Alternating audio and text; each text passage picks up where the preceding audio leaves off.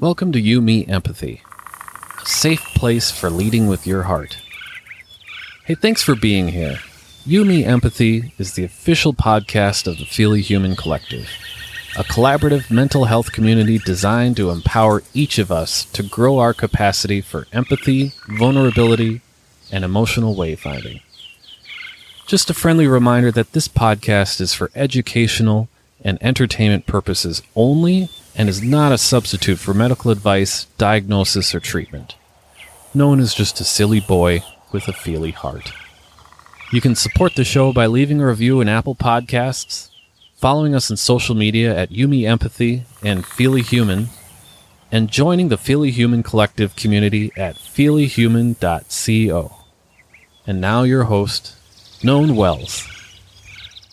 Hello, Feely humans. Welcome to another episode of You Me Empathy. My name is Known Wells. I am the creator and host of this podcast, as well as the founder of the Feely Human Collective. This is episode 206 on a bunch of wild meat sacks with my friend Jordan Scoville. Jordan and I, in this episode, we explore being conditioned to compartmentalize, how being a parent makes us face our childhood trauma bringing more connection and awareness to our bodies, and like I said, why we're all just a bunch of beautiful, messy, mushy, wild meat sacks.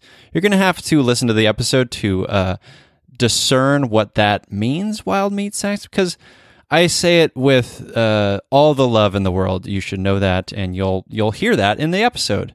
Really loved this chat with Jordan. I feel like uh, we are very similar, Jordan and I. I really connected with her. She's the best. Really loved this. I think you're going to love her too. Before we get to the episode, though, I wanted to remind you that in uh, I guess the the next uh, week plus of December, the rest of the year of the rest of 2021, uh, the shop, the Feely Human shop, is buy one get one free, and I know that uh, it might not make it for for Christmas if you celebrate Christmas or whatever, but uh, buy some stuff to maybe give to a friend or to wait for your partner's next birthday or what have you. But uh, it's a way to support me and the work I do with Feely Human. I have a lot of exciting things to do and to work on. Uh, that I am working on, currently working on for Feely Human in the new year. Very excited. So, your support uh, through purchasing uh, stuff in the Feely Human shop at feelyhuman.co slash shop is very helpful. So, I appreciate your support. And please read, uh, read. I don't know, that's not a word. Please rate and review a uh, this podcast in Apple Podcasts. That's another way to support me and the work I do. So please do that if you have not yet already. And uh, the other thing I will say is I think it's December 28th. I'll I'll be posting about it soon. December 28th, I'm doing a end of year reflection and looking forward to 2022 Patreon uh, Zoom hang.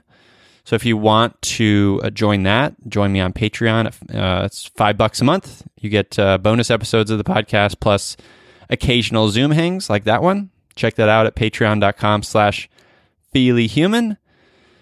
And the last thing I'll say is as we're nearing the new year, maybe resist a little bit. It's okay if you don't resist all of it, but maybe resist a little bit of the pressure to do, the pressure to like make resolutions and to create goals and to like make your lists and and some of that is great. I just think uh, there's an overemphasis on that stuff, and that overemphasis is a result of capitalism and scarcity and like our our output and our outcome is our value and that that ain't great. I don't like that. So I hope you can find some space for stillness and softness and reflection uh, throughout these holidays and the rest of the year.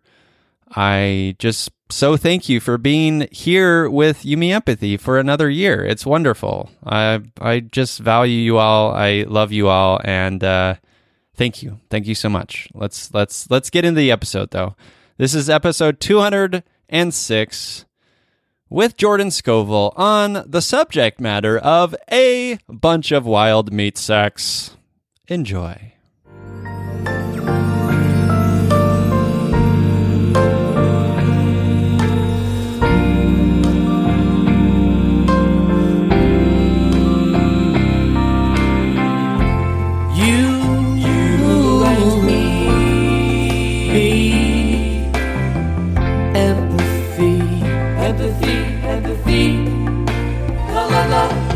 la la.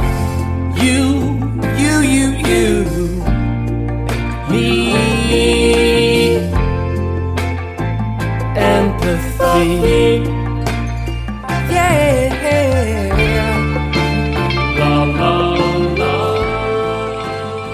Welcome to You, Me, Empathy, the official podcast of the Feely Human Collective. On this show, we explore the struggles, the triumphs, the brights, and the darks we face as humans trying to get by on this wondrous and overwhelming pale blue dot. The intent of You, Me, Empathy is to talk openly, without judgment, about our mental health, our neuroses, our shared anxieties and worries to create a dialogue that is vulnerable and deeply human and empathetic, and to share that dialogue with others to inspire emotional and cognitive collaboration and insight so we can, hand in hand, break down the stigma that make us feel shame and guilt for struggling, for feeling our feelings, for being feely humans. You Me Empathy is a safe, friendly space designed to inspire the beauty in each of us. Today, I am pumped and I can't figure out if it's because of the, my guest today or the fact that I've overdone it on coffee, but I think it's really the guest because my insides are dead. Anyway, I am pumped to be here with the fabulous TV, film, and stage actor, performer, and also friend to coffee everywhere. It's Jordan Scoville. Hello. Hi. Hi, Known. Hi. I, I'm excited to be here. I'm so, so excited to have you here. Let's kick it off with an emotional check in, as we always do on this show. How are you feeling, my friend? You know, I feel in this moment pretty good. It's been a kind of heavy, messy, dark, weird week or 2 Mhm. And so now I kind of like woke up and I was like, oh, hey, something feels like it might have shifted a little. Okay. So, That's nice. yeah. Is yeah. that do you think that's uh contributing or is that because of something you did or is it just like our bodies are weird and today I feel a little different? uh, our bodies are weird. Um, yeah, it, I think it's kind of a culmination of all of it. I Mhm. think my body feels different, or you know, it woke up differently, and and I think that I'm, hey, I'm deep diving, so I'm doing the work. Yeah. Yeah. What about you? How are you? I'm yeah, thank you. Uh I am I'm doing all right. Like I think similarly, my the last few weeks have been really hard. Um I have clinical depression. The listeners know this and when my depression is bad, it's bad. It's like just ongoing suicide stuff and and self-harm Yeah. thoughts and you know that stuff and I I when it's really bad, Jordan, I, I like really feel it in my body. It's just like this like physical like I'm just like uh like lunging around and it's it's fucking hard. Yeah. It's But- hard. Not but and today I'm feeling a little lighter. Good. Yeah. Yeah. Got to honor that, right?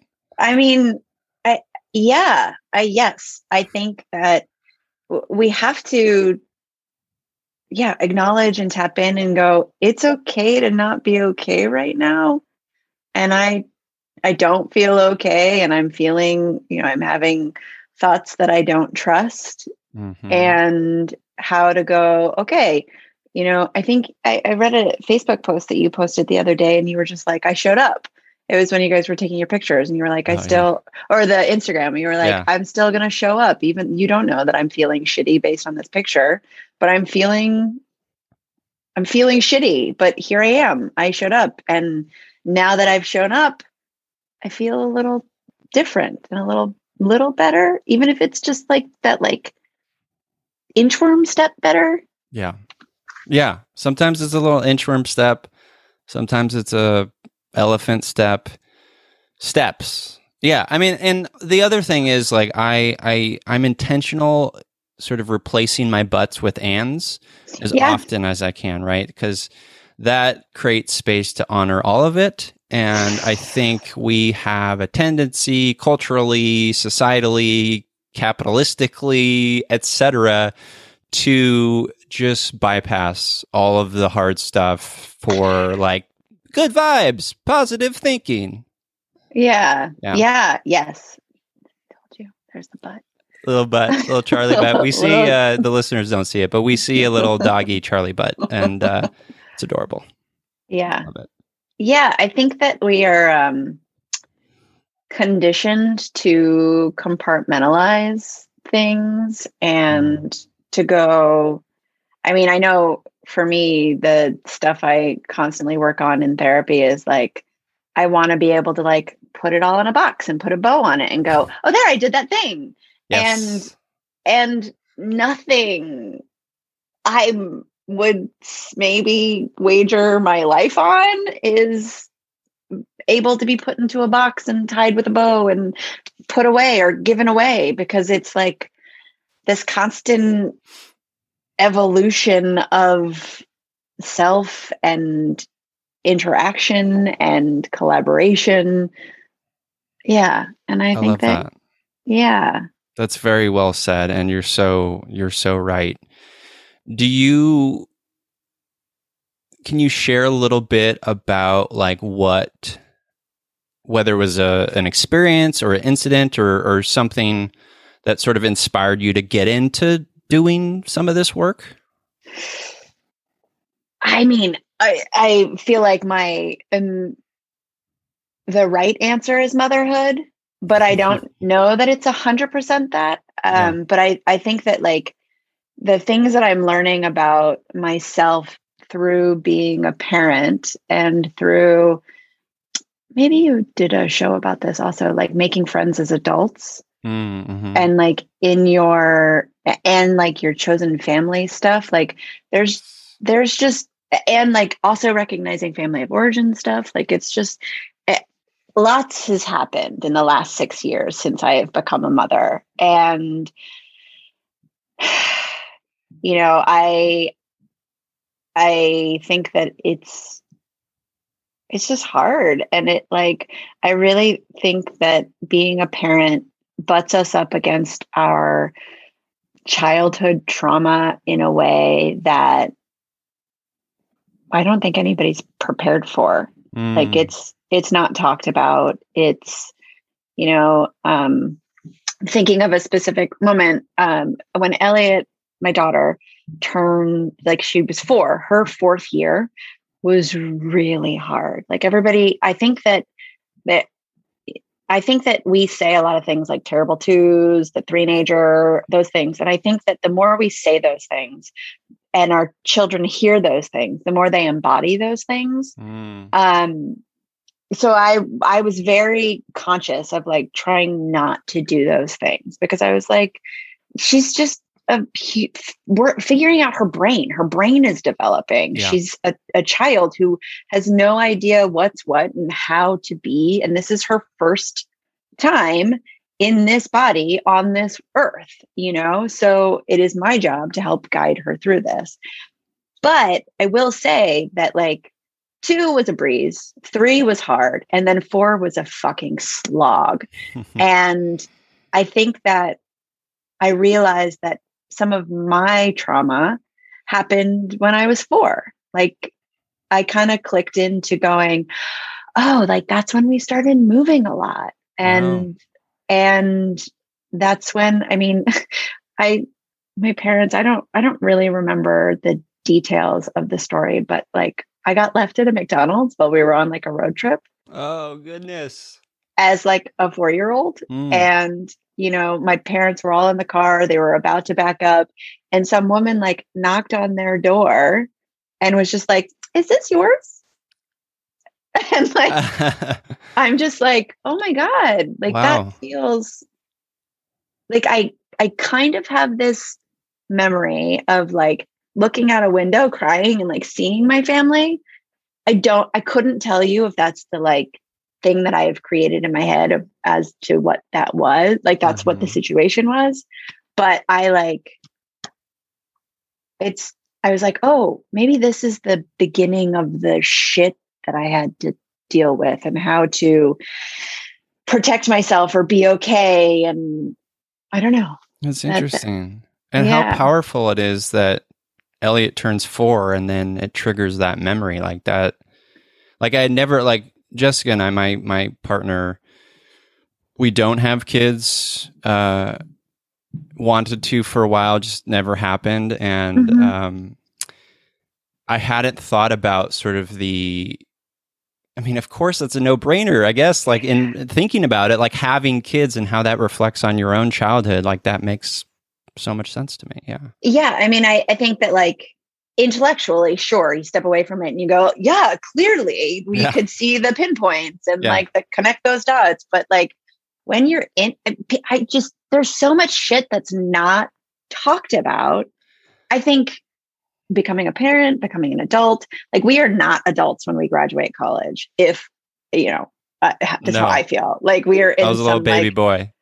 post adolescent like weirdness Yeah. and like you know i don't feel like for me personally i still kind of am like have i found myself? I don't know that i Mm. have. Like i turned 40 this year and everybody was like yeah happy birthday. Yeah. um You as well. everyone everyone's like well what how are you feeling? You're 40 it's a big deal. This 40 and i'm just like i don't i don't think i'm there yet. Yeah. like i feel like i'm pulling layers back and understanding stuff in massive ways that i was potentially scared to do before Mm. or just truly didn't have the knowledge and vocabulary to do Mhm. or Yeah. support. Yeah. That's a huge, safe, supportive people. Yeah. Yeah. big part of me. Yeah. I it's interesting because I when you say that and and people have said that to me turning 40. I turned 40 in July and it's it's another one of those sort of cultural expectations of like oh you've gotten there and this is the thing you should know or this is the next expectation but what you're doing and how you're framing it is how I frame it which is no, it's like this ongoing messy affair that just we're swimming in it constantly, and there's no finish line and there's no checkbox. You know, it's just ongoing. A hundred percent. You know, I think that like and why why shouldn't it be? Why why Yeah. wouldn't we want to be curious about all of it? Yeah. You know, like I I know for me when I'm low, I don't get I I like kind of shut down and I don't get curious. I don't give a shit to be challenged. I don't Mhm. want I don't want to find, you know, the little moments of joy is just sort of like, ah, okay. Yeah. You know, Yeah. like they, they just sort of are these fleeting blips where I I don't it's almost like I don't care. And that like that is fine and that is good and that is part of the journey. Um because I think we have to go deep and dark in order to come out on the other side. And and I know it's a platitude and it's not super it's sort of cliche, but I really think that like the only way through it is through. Like if you've got to get deep and dark and maybe shut down the curiosity, the intrigue, whatever for that moment, figuring out how like you reignite that slowly, but I think that we should have that like I need that like why not? 100%. It's like you're doing a jigsaw puzzle and you're starting to put the pieces together. And maybe some of the pieces have like slid under this like closet and it's real dark in there. You're going to have to like go in there because you need to like, I mean, in this analogy, you complete it, but like this is a never ending jigsaw puzzle, right? Right, Like, right, right. And, and- and the Infinite more- number of pieces. infinite yeah and the more Yeah. the more you piece things together the more like i mean the reality is like deepening self-awareness and deepening our connection to self is deepening and beautifying our connection to the world and each other right like that's how it works um yeah so Yeah. so tell me a little bit about the so you you had this experience as a 4-year-old. Do you did you have sort of like reflections after that that you remember on like why did this happen or what was that all about or have you been doing that sort of work since and thinking about like what that meant for you? Um, I don't I think it's just sort of doing the work and sort of pulling the pieces like in.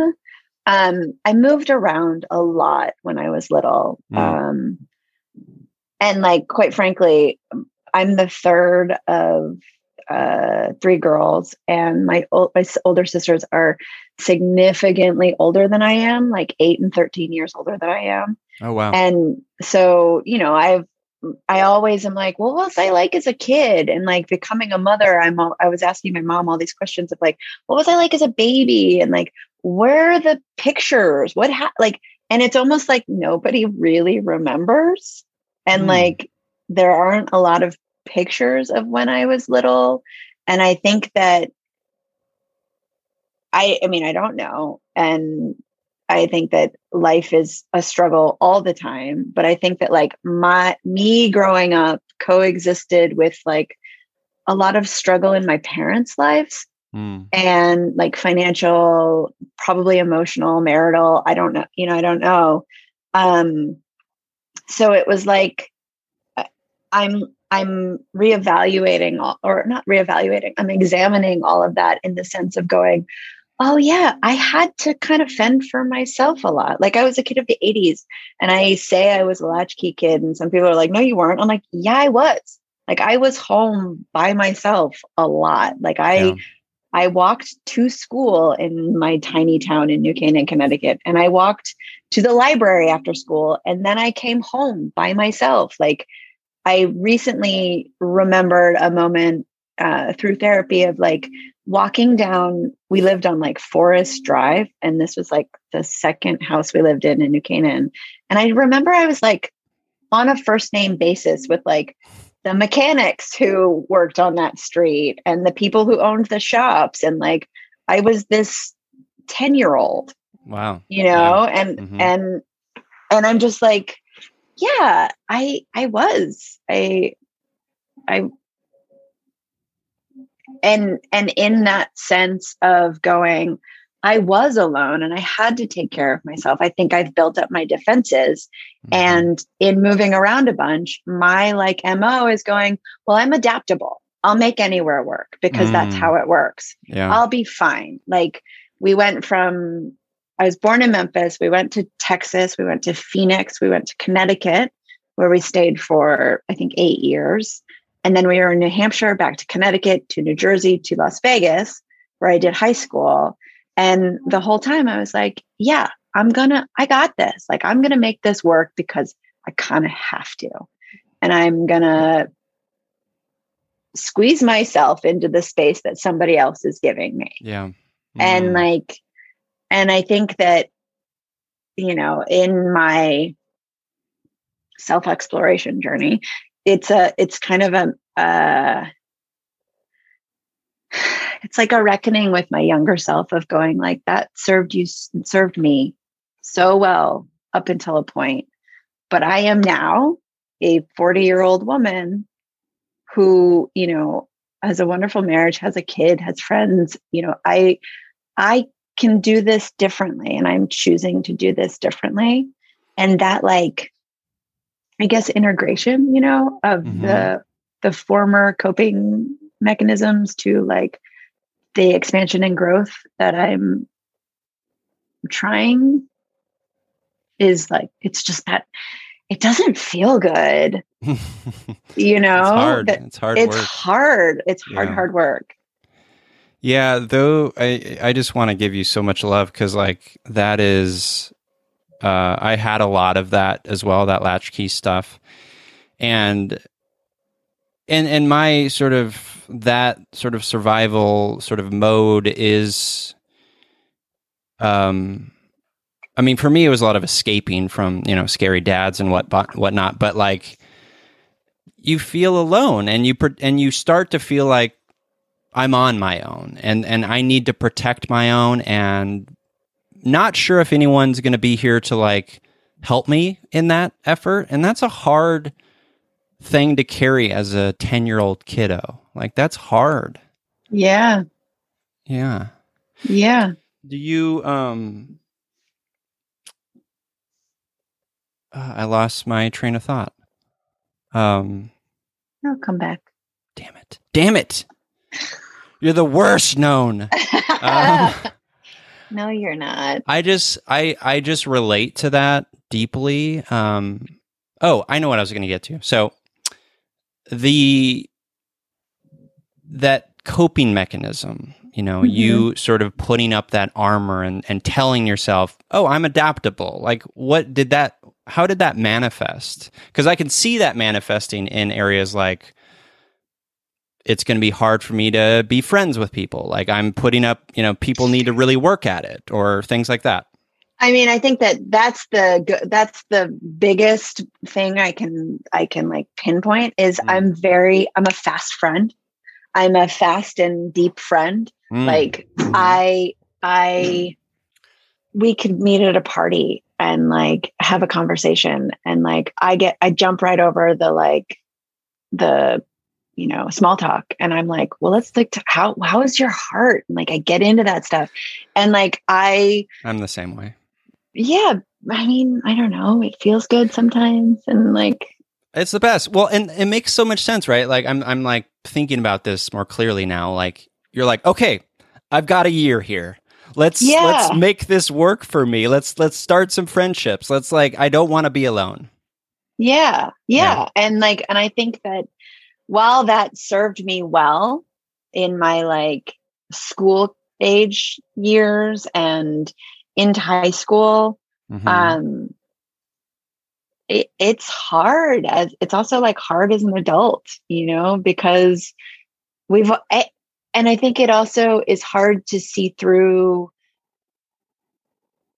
that like other people also have their their own shit that they're dealing with you Mm, know mhm. because and and it also like i think puts undue expectation on other people if you know for a while if i was like oh my god we're now best friends and you know my entire life. Let's you know they're like whoa jordan you've been at school for a month. I got you know? Yeah. I think it's it's not like knowing your place, but it's like I think it was this need for me to get validation and feel my worth through somebody else. And Mm. so me now as an adult going, "Oh hey, I I am worth it by myself. I don't need you to look at me and tell me how great I am. I need to know that like I'm I'm like my magic's already in me and it can go out, you know, I can share it and like but I got to know that it's like I'm good and I can take care of myself yeah. and I'm totally confident in that and I'm com- and I like now now that I feel like I'm like opening up my heart a little more and like rolling my shoulders back and standing up straight, I'm just like, okay, now how does this fit in the world? mm-hmm. Yeah. I love that. I think that's beautiful. I relate. I empathize. Um, so has like how has it shown up as an adult? Like, are you have you tried to do that same type of thing where you've like, I am because I I've been there myself, and I think the word that comes to mind is like maybe boundaries or um reminding myself and you said it like reminding myself that people are going through shit. They have their own shit too.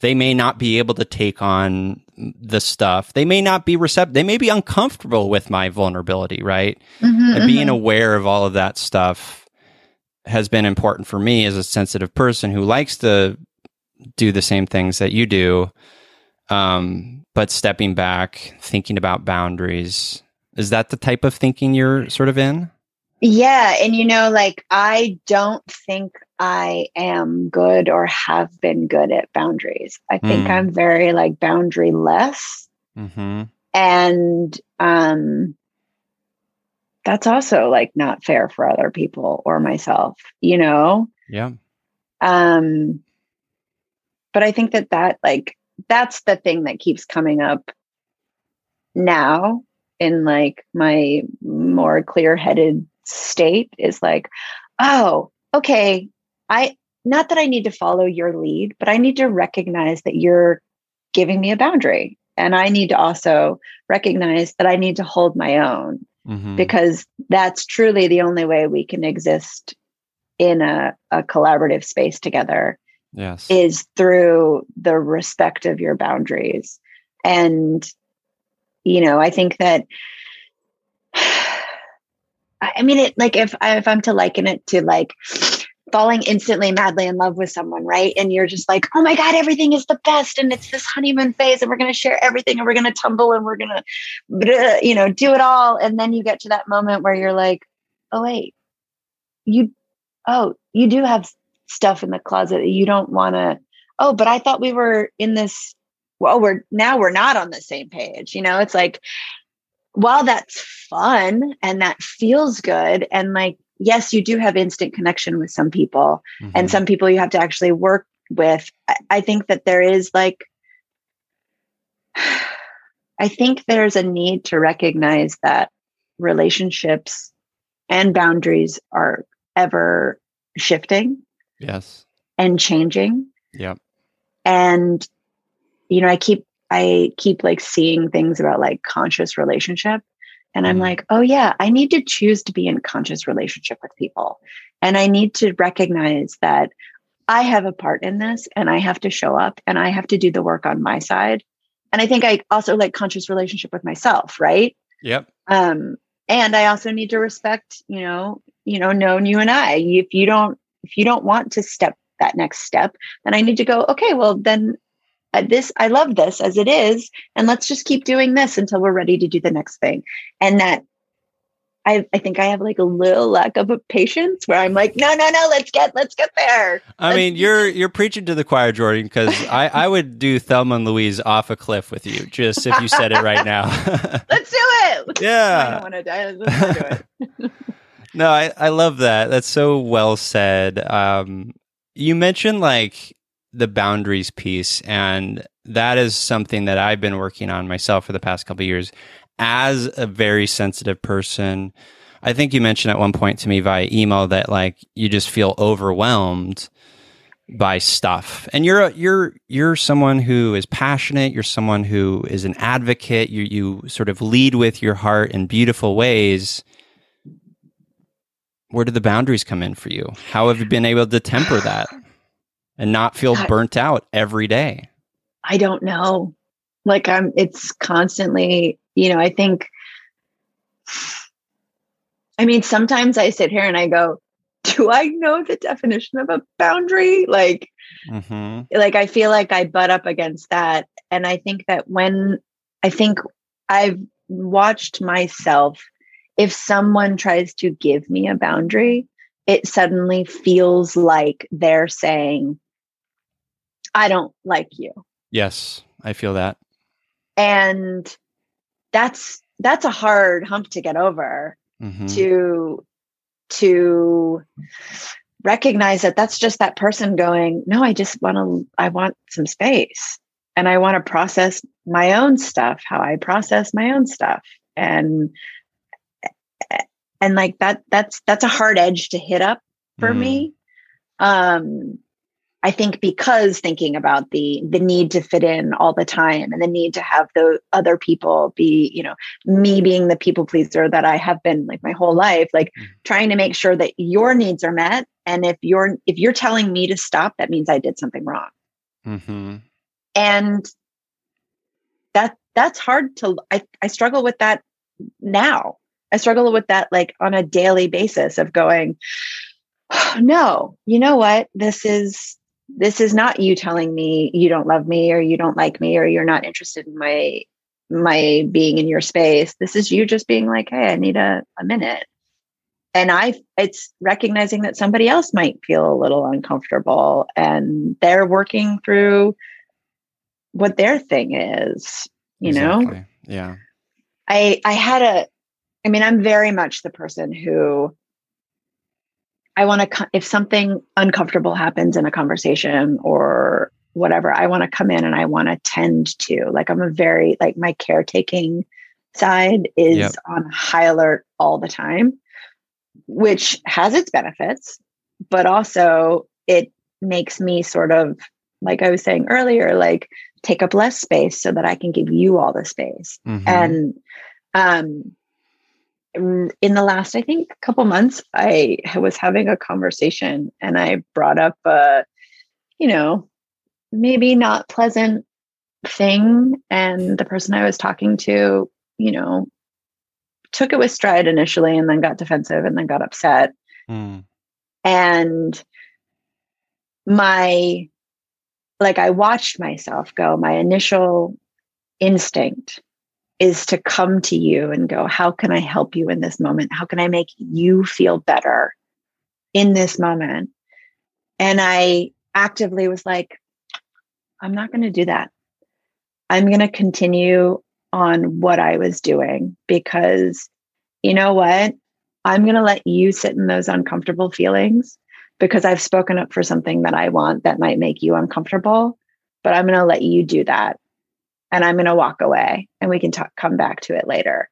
And like, that was really fucking hard to do. Yeah, I bet. But I'm like, yeah, high five, Jordan. Look what you just did. Like you that deserve is, a high five. That's wonderful. yeah, like that, and and it's like that is interdependence, not codependence, right? Mm. I think. I think. I don't know. I get so confused. Yeah, I'm not as familiar with that interdependence word, but you've had 40 years of doing the thing of giving, you know, to the to your uh, to your detriment fully giving Mhm. yourself to others, right? Mhm, mhm. Um, and having a moment where you where you say no is very powerful. It's beautiful. yeah. We have to say no.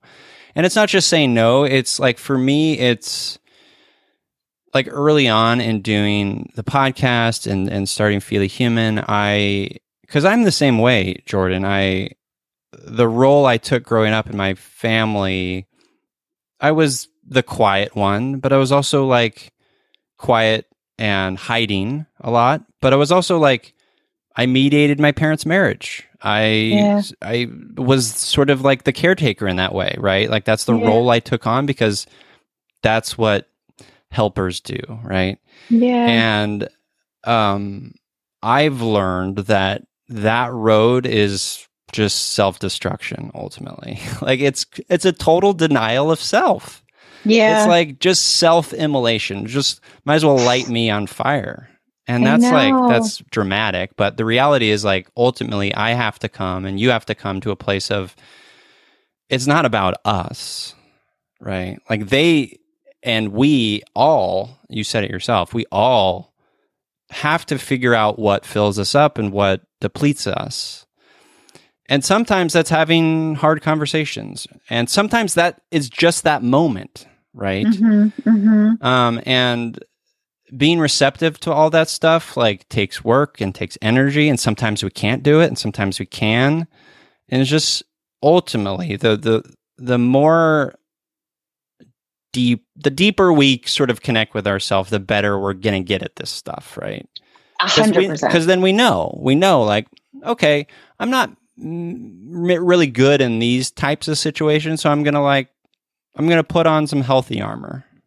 Totally, Right? totally. Yes. Um that that's reminding me of like my therapist and I have talked about, you know, like I when I get anxious, I sort of like spin out and I spin pretty fast and like the I mean the fucking stories I tell myself and the narration that goes on in my brain is like quick fire and I'm just like okay and you know Kara is like that's that's also like okay that that's who you are in some Mm. moments Mm-hmm. and in some moments you spin real fast out but like the important thing is to be able to recognize that that is what's happening and sort of figure out how to bring yourself back to it Mm-hmm. like i think that i think that there's i don't i don't know like there's potentially these like loops we get in of like we sort of repeat the same patterns and the same things over and over again in relationship in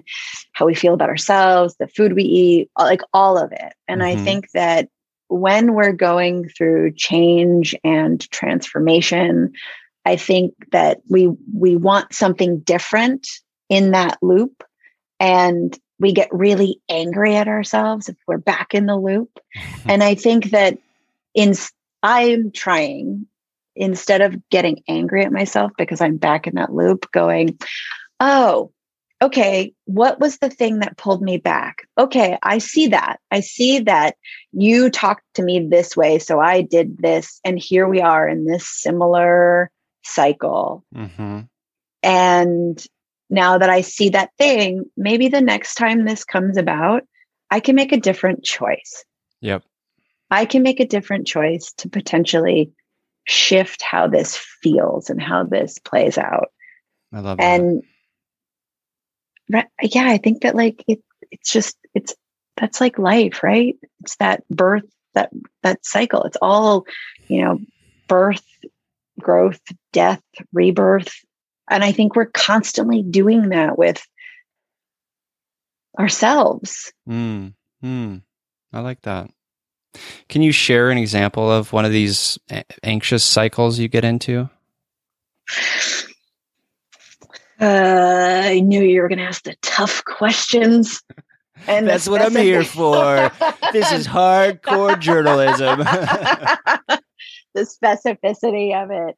Um, what's an, an example? I was like, oh, okay. So I have a tendency to take on other people's anxieties. So there's been some school stuff with, um, you know, Elliot is in first grade, and uh, we have a new. There's like there were three kindergarten classes that merged into two first grade classes with two new teachers, mm. and it's a uh, Waldorf public education school. So the teacher tracks with the kids um, until I think at this school they're going to go until like fourth grade, and then they get a new fifth through eighth teacher. Um, but when we all got our teachers, you know, my my Elliot's class, I was excited. You know, she's with some friends from last year, and we were excited about it.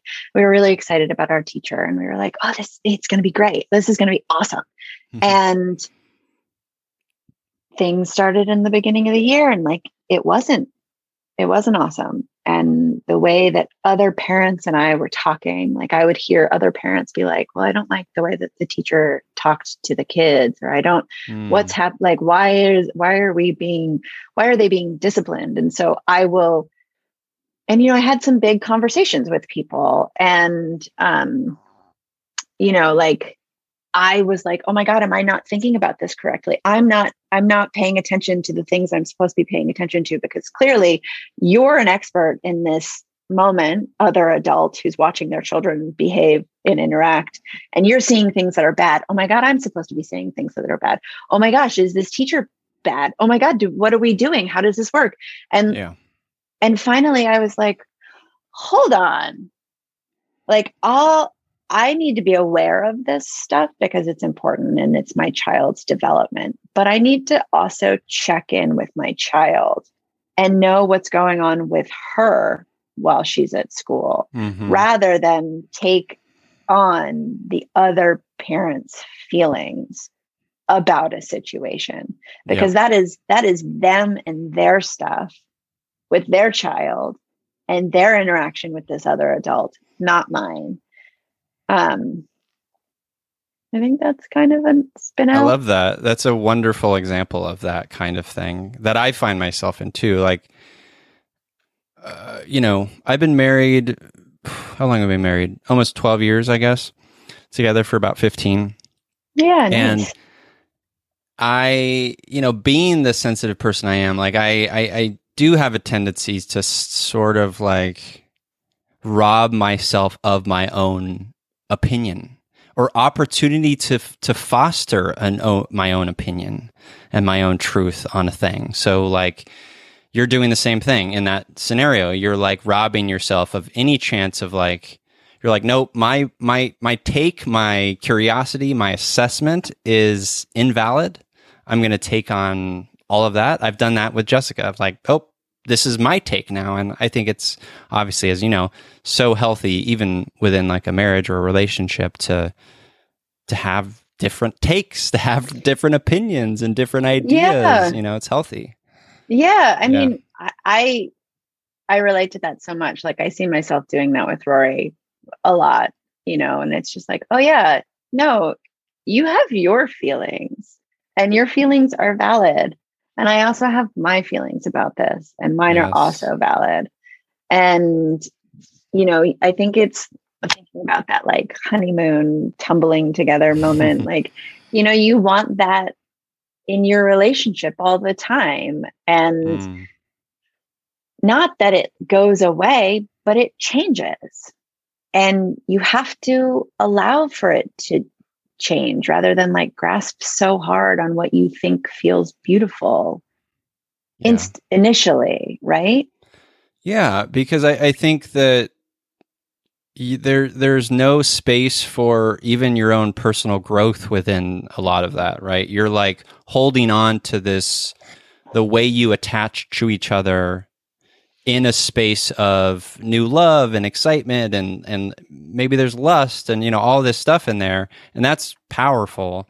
But the reality is like a sustaining relationship takes deep curiosity and deep change and deep uncomfortability right? Yeah. And it's hard. Yeah. You know? yeah. Yeah. Yeah. I uh I find myself, um, I have a tendency to want to fill silence. Mm. Like, mm-hmm. I think that's potentially also like my spin out anxiety moments. Yeah. Is like, you know, if, if, Rory and I get into a tussle and there's something, and then so we're both like, ah, and you know, you get quiet, and then all of a sudden I'm like, well, blah, blah, blah, and I just like throw words out and yep. I'm not thinking and I'm just talking and and then I also go, what I'm just sharing what I'm feeling and like it, it's yes and it's like just shut the fuck up and sit in the silence and the discomfort, yeah. Jordan, because the things you will learn might actually like blow your mind and really benefit the relationship. Mm-hmm. That's definitely an anxious brain thing, uh, the silence, because I think Jessica struggles with that too. She's more of an anxious person than I am. And uh, yeah, you start to think, and I've done it myself. You start to think, well, oh, well, they're they're framing this wrong. They're mm-hmm, they're, mm-hmm. they're seeing this. They're they're already building up ammunition in their head. I need to fight back, right? Mm-hmm, it's like the mm-hmm. silly things we do, our brains do. Um, what has been super helpful for me in instances like that is reminding myself and to Jessica aloud, just say, "Hey, buddy, we're on the same team." Like I'm never, yeah. I'm never like I don't ever intend to hurt you. I love you deeply. We're on the same team. Let's start yeah. at that baseline. You know? yeah, yeah, yeah, yeah, yeah. That's beautiful. Yeah. And like a really important reminder of the foundation of your relationship. Yes. Yes, because we all do stupid shit. We all stay say stupid shit. We all make mistakes. We're fallible, messy human beings, and reminding ourselves of that foundation uh, is a reminder that that love is there. It's just honoring the fact that we fuck up sometimes mm-hmm. because that is the human condition. That's what we do. Mm-hmm. Yeah. Mm-hmm. We grip so hard into wanting to be right and like, well, the right. Oh yeah. I mean, the political right, but also the right. Yes, the right. yes. Yeah, the need to be right. Yeah, the need, letting go of that. Just completely letting go of attachments, not of attachments, yeah. of outcomes, really. Yeah. Is kind yeah. of enlightenment to me. You're releasing your expectations of how something is going to happen. For sure. For sure. Yeah. Like, because I, you know, as much as I believe in mysticism, I do not have a crystal ball and cannot see the future, you know?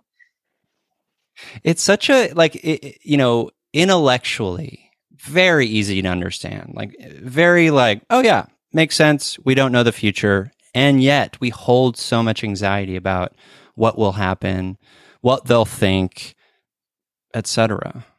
Right? And I think that that's all really young. Hmm. Like I think that's really young stuff where I know your listeners can't see me. I'm touching my chest. This is what I do when I'm like reminding myself that I'm okay. I like, I like put my hands on my chest and I'm Feels just like, good. I'm here. I'm here for me. Um, but I think it's like really young stuff where we like weren't seen in a moment. We weren't our our opinion, our voice wasn't heard and mm. somebody was louder than we were and that that we were scared and and I think that's why we like have that yes, I can sit here intellectually and tell you I understand it, but it doesn't feel right, you know? Yeah. yeah. We all need to be seen and really ultimately know how that feels intellectually and in our body. Yeah. Yeah. The body piece is something that I've been struggling with. Like I I've been going to EMDR therapy and I I could talk about feelings till I'm blue in the face. Uh, but th- those are just words. Like ultimately, I'm I'm having trouble connecting to the how it feels in my tum tum or you know the noggin, etc. Not the noggin. everywhere else but the noggin, really. well, I I just started seeing a chiropractor who works oh. more muscularly than like bone cracky, twisty, breaky. Well, they don't break your bones, but um, it's happened that's like my ultimate nightmare. A guy like is doing the neck thing and then done. Yeah, it's done. Yeah. It's done though. um, yes, that's terrifying. um, but this this doctor, Dr. Nunez, talks about he's like, it all starts here.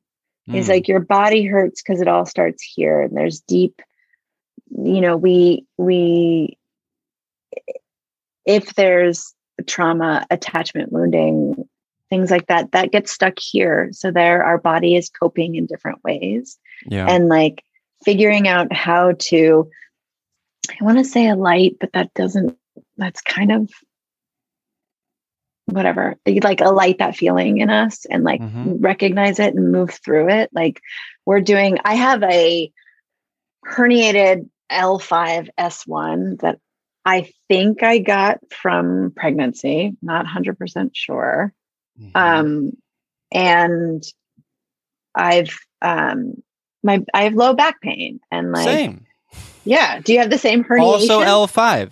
So I just saw my chiropractor yesterday. I'll let you finish, but like just okay. empathizing, like yeah, low back pain. I have, uh, just degeneration in the sort of the disc and it's displaced by like five centimeters. At least that's what the x ray said like 10 years ago. Yeah, me too. I think I might be 10 centimeters, or I was like back in 2019. Yikes. Um, but I think that, like, I am sure you've heard that we hold like emotional trauma in our hips mm-hmm. old and old trauma in our hips mm. and like stressors and anxiety and new stuff is kind of in your shoulders.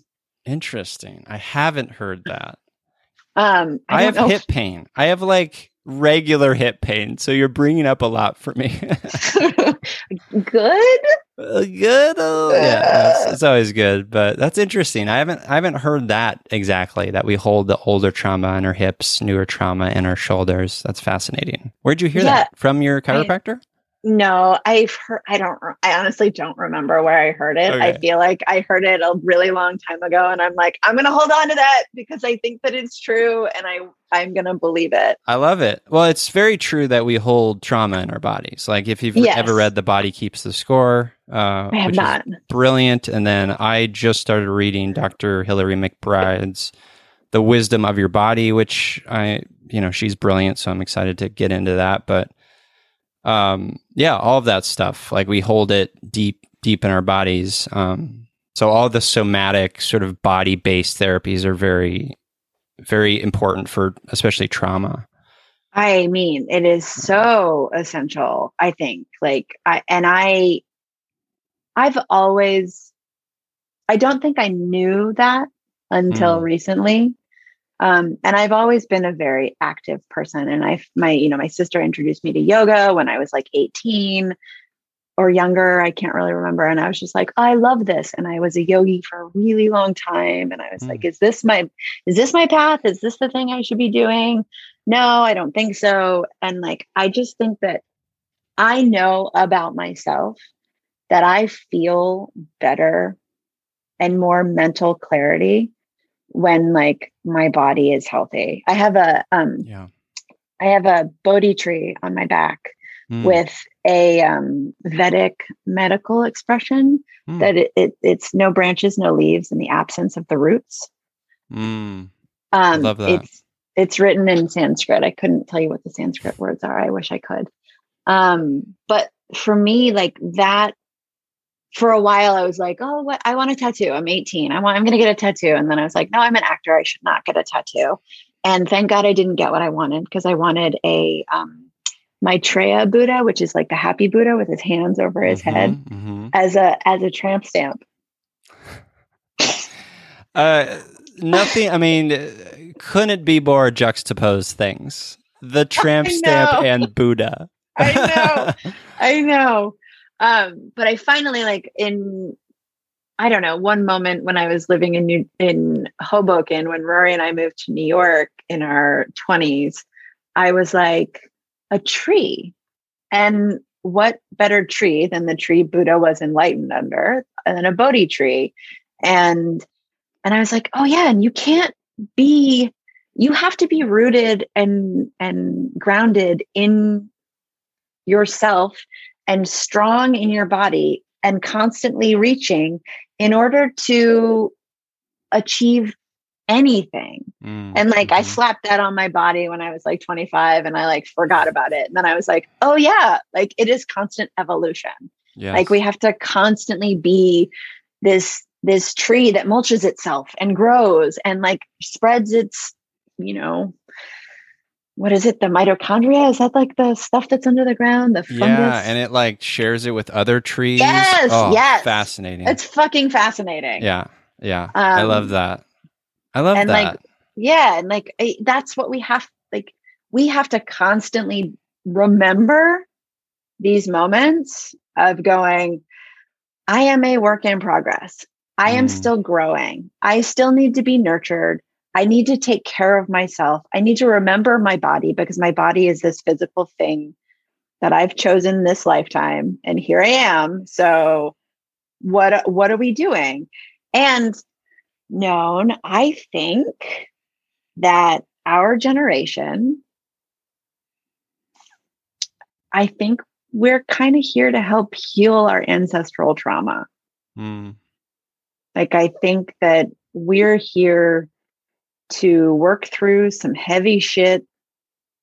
And, you know, my, my therapist constantly is like, you know, they say when you heal things, you heal seven, some indigenous cultures believe that when you heal things, you heal things seven generations back and seven generations forward mm, and not not to and i and i don't say that to like go well the weight of the world is on your shoulders because Yeah. that's not what it is Yeah. you know i just think it's this i really believe that like i've got shit that i've got to work through like in my body that is so deep that it truly does not belong to me but i'm the first one that's seeing this in an awareness and going okay, I'm going to breathe into that. I'm going to try to work through it.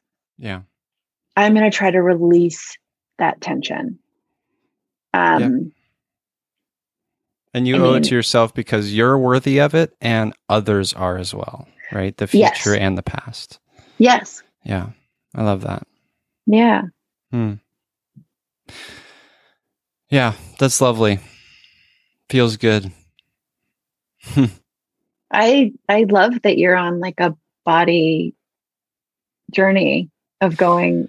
Yeah, thank you. It's uh it's weird, you know, I, and I'm like I'm such a just openly vulnerable person. And so I'm like right away I'm like, look, I want this to work. And I have anxiety about it working. And I feel like I'm going to get in my own way. And you know, and I'm here for anything. And I'm here for the process. And and she's great. She's been great. Um I think it's going to take some time because because of it, this is interesting because of the fact that I have been very open about talking about my like more severe traumas that I've had and experienced and I've written about them and they're in the public face and so there's like there's a story about it, right? The people Mhm, are mhm. connected to it. I have like a memory of people talking about it or me talking to Mhm. someone on the podcast about it. So there's there's all this like stuff that's connected to it that's sort of part of that memory now. And so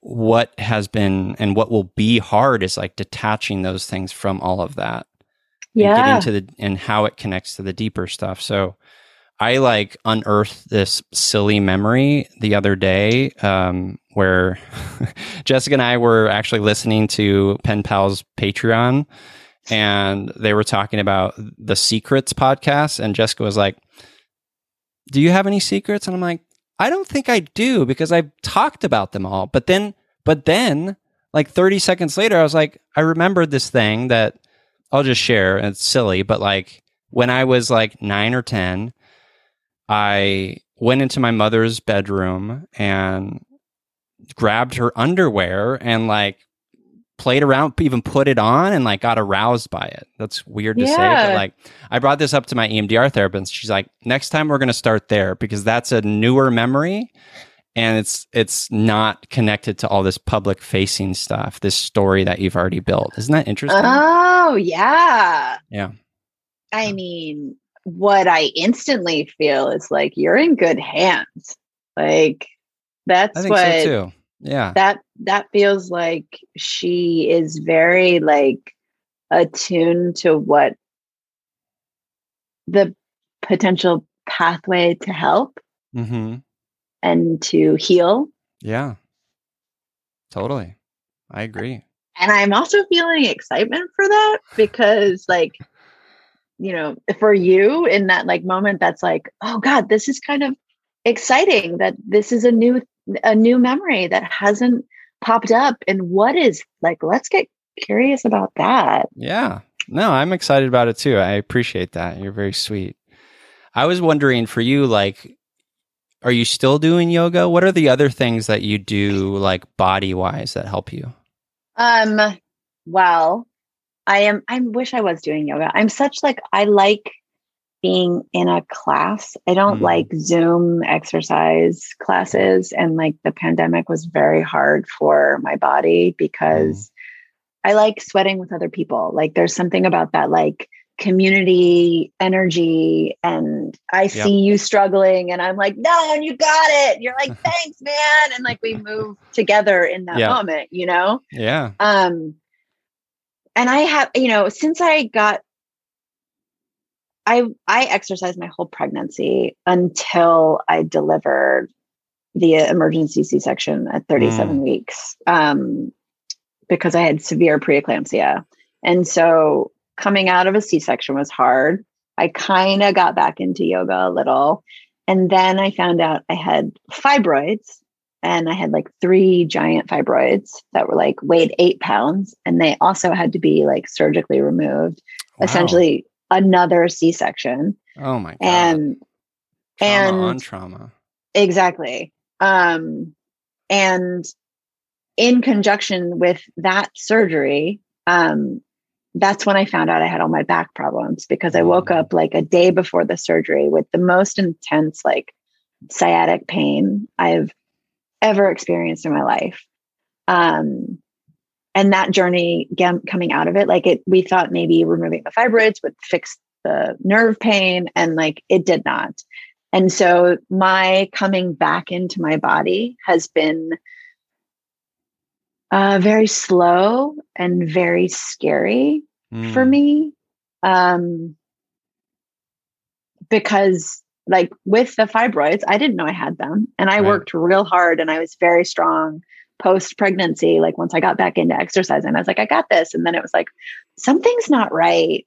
And then that sort of like completely pulled the rug out from underneath me. And I've been sort of struggling to get back into my body. Mm. And I think at the last, when did I start? I just started with like a new trainer in the last like uh, couple months. And it's this woman, Shauna, who also um, had a C section and she had, she broke her back. So she's Mm. had back surgery. So she like understands like the body yeah. from a place that felt very familiar to me. That's And. Yeah. It's so, so important. And like what I'm like, I feel better because I've been, you know, I'm not, I'm working out like two times a week, but like, we're, and we're doing all like body weight resistant stuff. Like it's not a lot of, there's no weights. It's just sort of like moving my body in a way that is truly integrating like my my abdominals in a way that I don't think I've maybe ever used them Hmm. because I think thinking about the trauma and holding historical pain in our and and emotional trauma in our hip area and our low back, I think that I've always been protective of that because Mm. that's where the like scary stuff was. yeah. So my my body compensated in different ways Mhm. like pre my fibroid surgery i was really fucking strong but like i was using my hamstrings and my my legs in in a way to protect my abdomen which also like pulled my back in a way that shouldn't have been the, out of alignment right Yeah, like if my, yeah. if my leg is pulling one way it's pulling my back the you know Uh-huh. and so now i'm getting more Sh- shauna's been able to help me f- actually feel my body in a very different way and like some of the exercises we do like i'll move my hips or like i feel my obliques in a different way and i truly feel my transverse abdominals and i'm just like oh my god i've never fired on like that before like I love that. and like I've never breathe like breathing into my right hip is like not a thing I do because that's where all my tension is Mm. and like I'm in in the movement I'm finding myself capable of like just getting circulation in that space and like the same thing is also happening with my chiropractor like he'll move through a muscle and break something break the fascia up Mhm. and then suddenly I'm like, whoa, this ting- what is this tingling? He's like, it's called circulation. I'm just like, oh, like I had no idea like Wow. that muscle was being deprived of circulation. yeah, Um, that's amazing. I mean, it's just all fucking connected. Yeah, Like yeah, it it's it's it's inc- I think I'm I'm very excited for your body journey because I truly think that like that that that is like the the roots of all of it. yeah. And, and I'm excited for your body journey. It's it's a starting to trust and love our bodies again, right? You know, because Yeah. you it's weird how we can have our bodies and yet have just disparaging relationships with it you know whether it's untrusting or whether it's hate or whether it's Yeah. denial or, or all these things that we have attached to our bodies um and you being a woman uh you know has an extra layer of of complexity right and Mhm. nuance and difficulty so Mhm. i'm grateful to hear that you're finding some some trust it's beautiful Yeah, I mean it's it's kind of wild. it is wild Yeah. Wild meat sacks just fluttering around this pale blue dot. It's beautiful. It's beautiful. Wild meat sacks Wild meat sacks. That are- the title are- of this podcast. that are also constantly decomposing because we're organic matter. Yeah. Isn't that wild? Yeah, oh, It is. It is. I love it. Um how how important is silliness to you? I ask this because it's very important to me and Uh-huh. one of the things that I'll just gush about Rory real quick that I love about Rory. I don't know him. I know him as a comedian, uh, whatever, podcaster. Is his deep silliness, right? Mhm, He's got a deep, mhm. silly core. He's also just such a sweetie, right? As you know. But what is your relationship to silliness?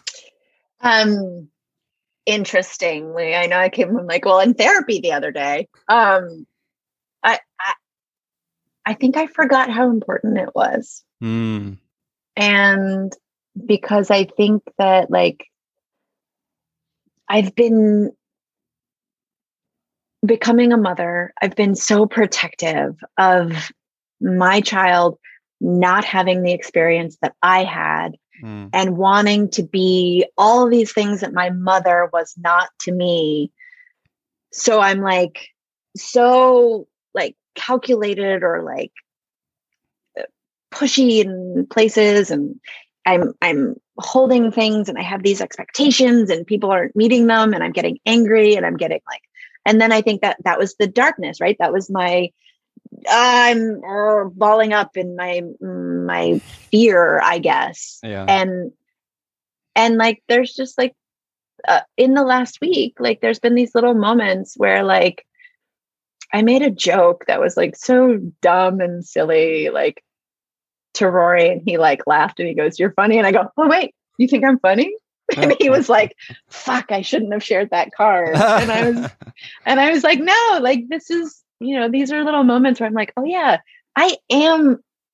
I, I mean, it's hard to be in a house with a comedian because Mhm. they are always funny. Yeah. It is nothing is ever serious, and oh man, that can be exhausting sometimes. And it's hard to also find my footing because my humor is not Rory's humor Yep. you know and i think going back to what you were talking about with like with jessica sometimes you're like oh that's not that's i'm taking on your stuff Yes. and so i think i've had moments where i think rory and i are similar in moments in our humor and what we think is funny and how we think things are funny but i think for a long time i was like oh well he's the one who knows how to do this and he knows Mhm. where the jokes are and he you know so that's the path we're going and then Yes. i I I'm I- truly in the last like week, I'm like, oh no, I am funny and I do do silly, dumb stuff. And like, I sing silly songs with Elliot and like Mm, we make silly a silly song. voices. yeah. And like watching her do these things and sing these songs, it's like, oh yeah, okay. This is, it is really important. And, you know, I, I make I make jokes. I'm very sarcastic. I'm very dry. Like you might not know it's a joke, and someone kind of goes, "Wait, hold on. Are you? You're just fucking with me, right?" And I'm like, Yeah, yeah. "Yes, of course I am."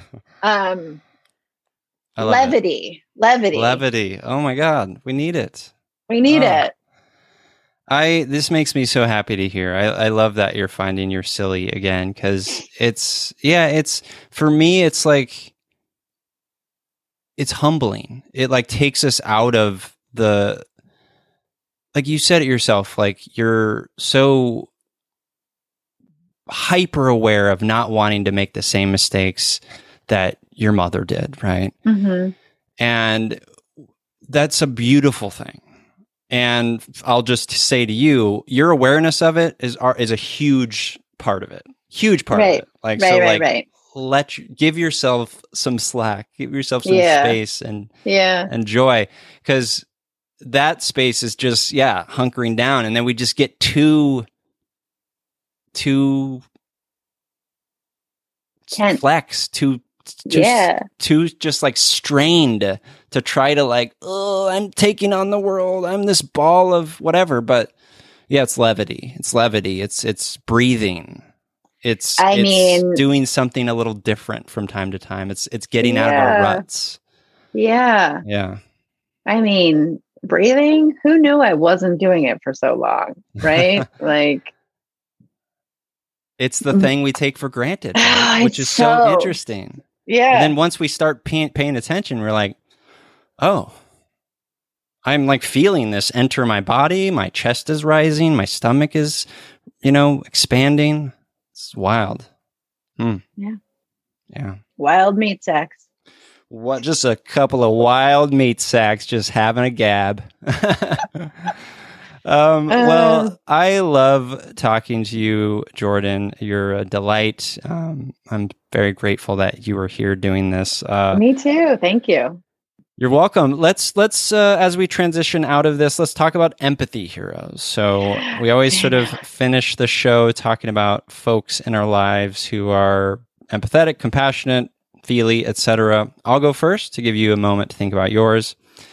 My empathy heroes this week are all the feely humans out there who are honoring their set boundaries this holiday season. So we're recording this prior to Thanksgiving and Christmas. If you celebrate, you know, the Jewish holidays, honor your boundaries. Uh, remember that you get to choose those boundaries. You get to choose what family means to you, all of that. It's very important. So You keep doing that, Feely Humans. I'm proud of you. I believe in you. You can do it. I love you. You're my empathy heroes. All right. How about you? My turn. Your turn.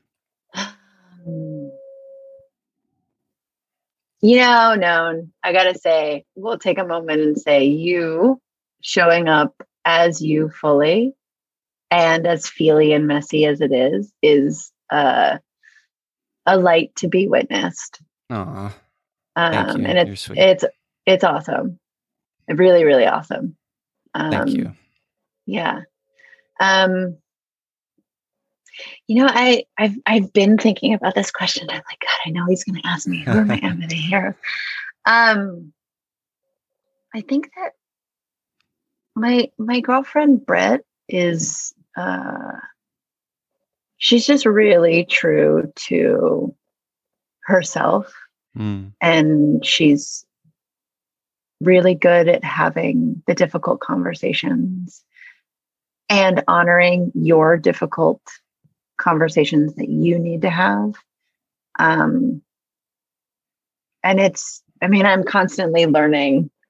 And I think she's helping me go, oh, yeah, maybe I do just need to be quiet Mm.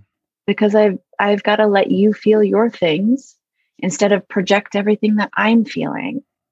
Because she's not my best mirror, but she's a really good mirror to go, oh yeah, okay, let's let's let's be slower and let's get more curious and let's investigate together if we can.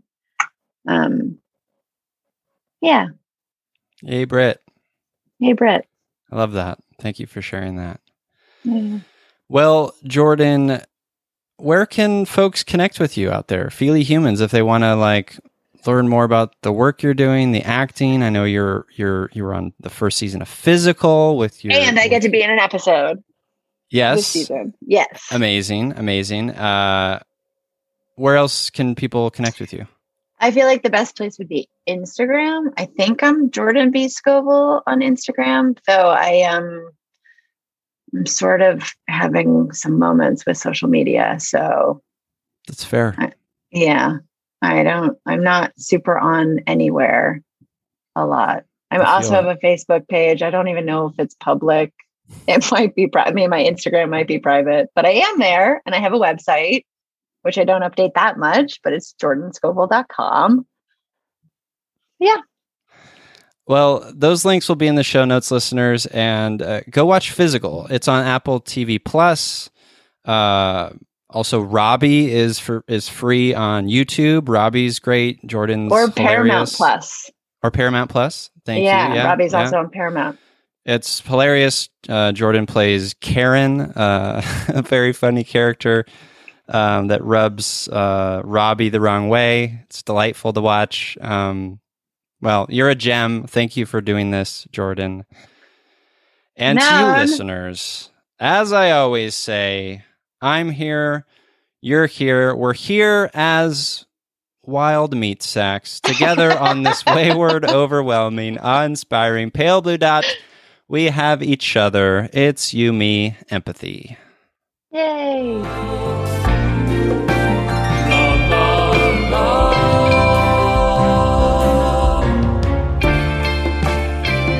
Oh.